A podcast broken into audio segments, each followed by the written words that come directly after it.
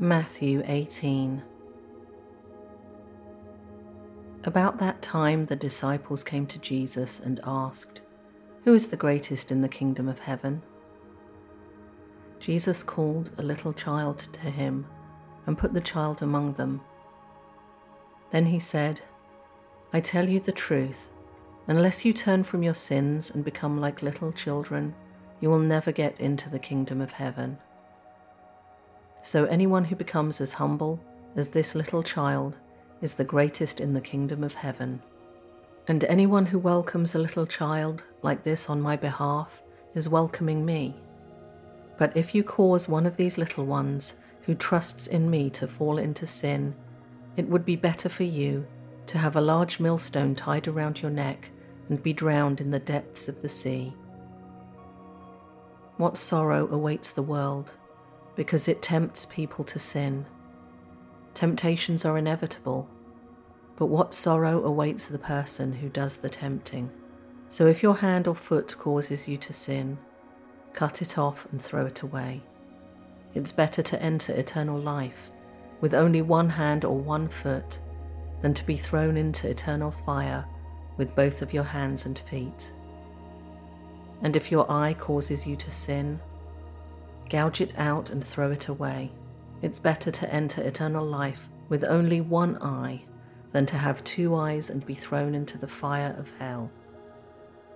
Beware that you don't look down on any of these little ones, for I tell you that in heaven their angels are always in the presence of my heavenly Father. If a man has a hundred sheep and one of them wanders away, what will he do? Won't he leave the 99 others on the hills and go out to search for the one that is lost?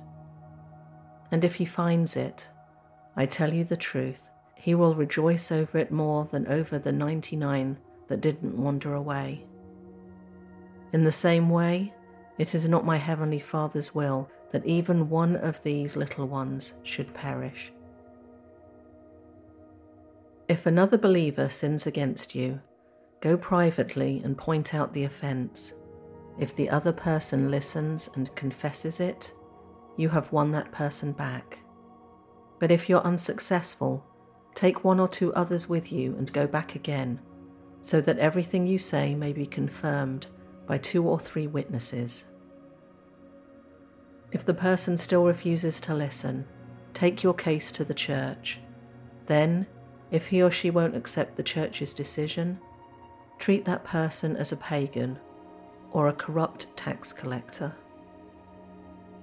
I tell you the truth, whatever you forbid on earth will be forbidden in heaven, and whatever you permit on earth will be permitted in heaven. I also tell you this if two of you agree here on earth concerning anything you ask, my Father in heaven will do it for you. For where two or more gather together as my followers, I am there among them.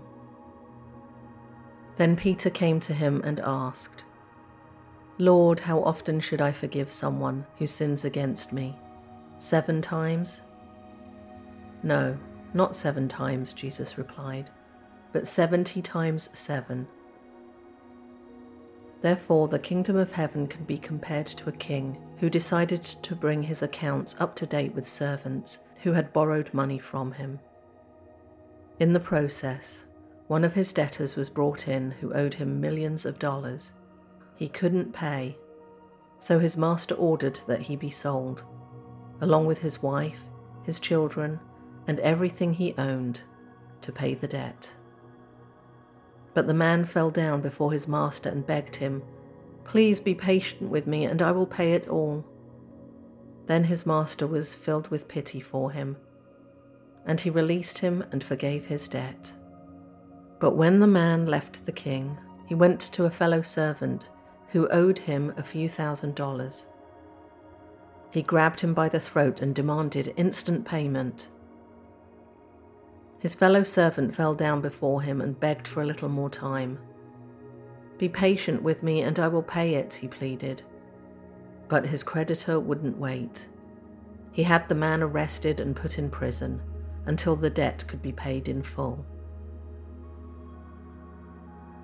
When some of the other servants saw this, they were very upset.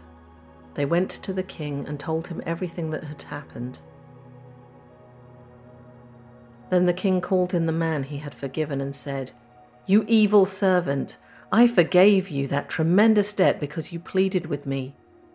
Shouldn't you have mercy on your fellow servant, just as I had mercy on you? Then the angry king sent the man to prison to be tortured until he had paid his entire debt. That's what my heavenly Father will do to you if you refuse to forgive your brothers and sisters from your heart.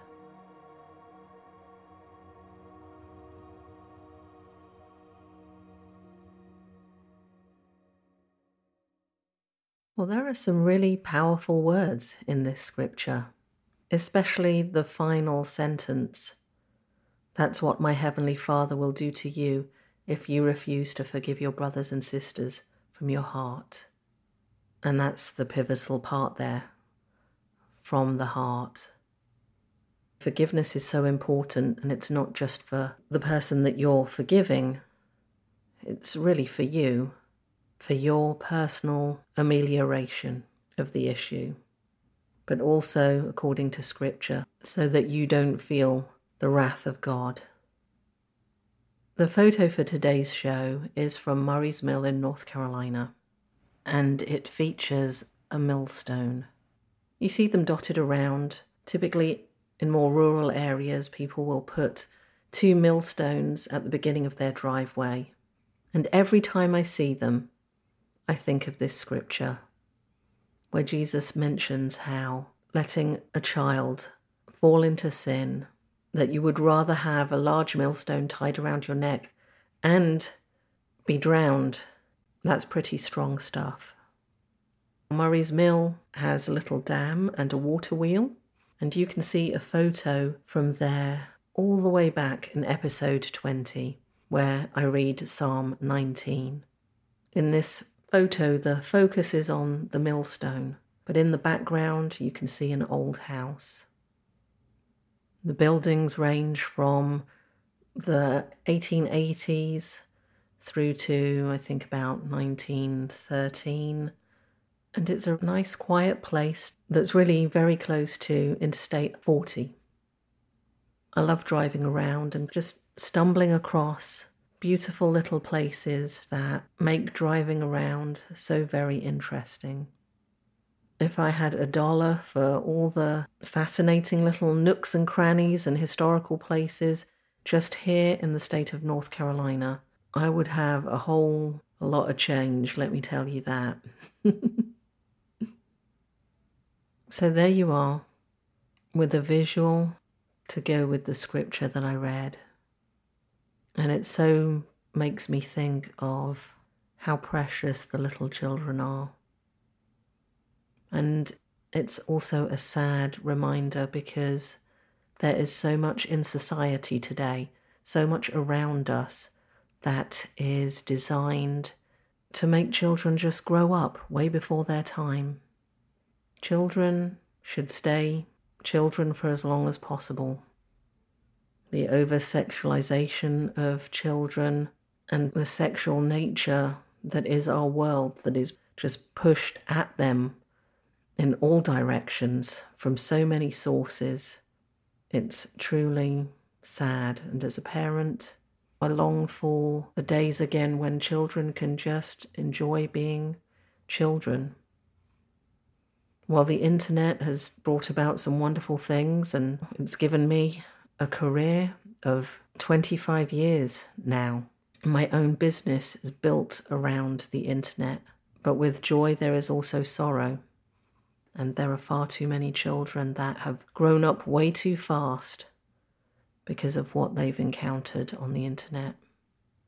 As I'm thinking about this scripture, my heart grieves about what I've just mentioned. And so, if you have a child, or if you're around young children, if you don't have some kind of monitoring system for the child and the internet, please, please do not think that they're not seeing things that they should not be seeing. This stuff is pervasive, And the doers of evil know all the tricks. They know way more tricks than you do. And so, if we're to preserve the innocence of the youngest amongst us, then we need to take active steps to make sure that happens in this day and age. There are lots of parental control apps available, as well as software. I know it's just one more thing to add to the to do list as a parent, but it's definitely a very important one. Well, that's all I've got for you this week. I hope you enjoyed the scripture and the photo. And until the next episode, take care and stay blessed.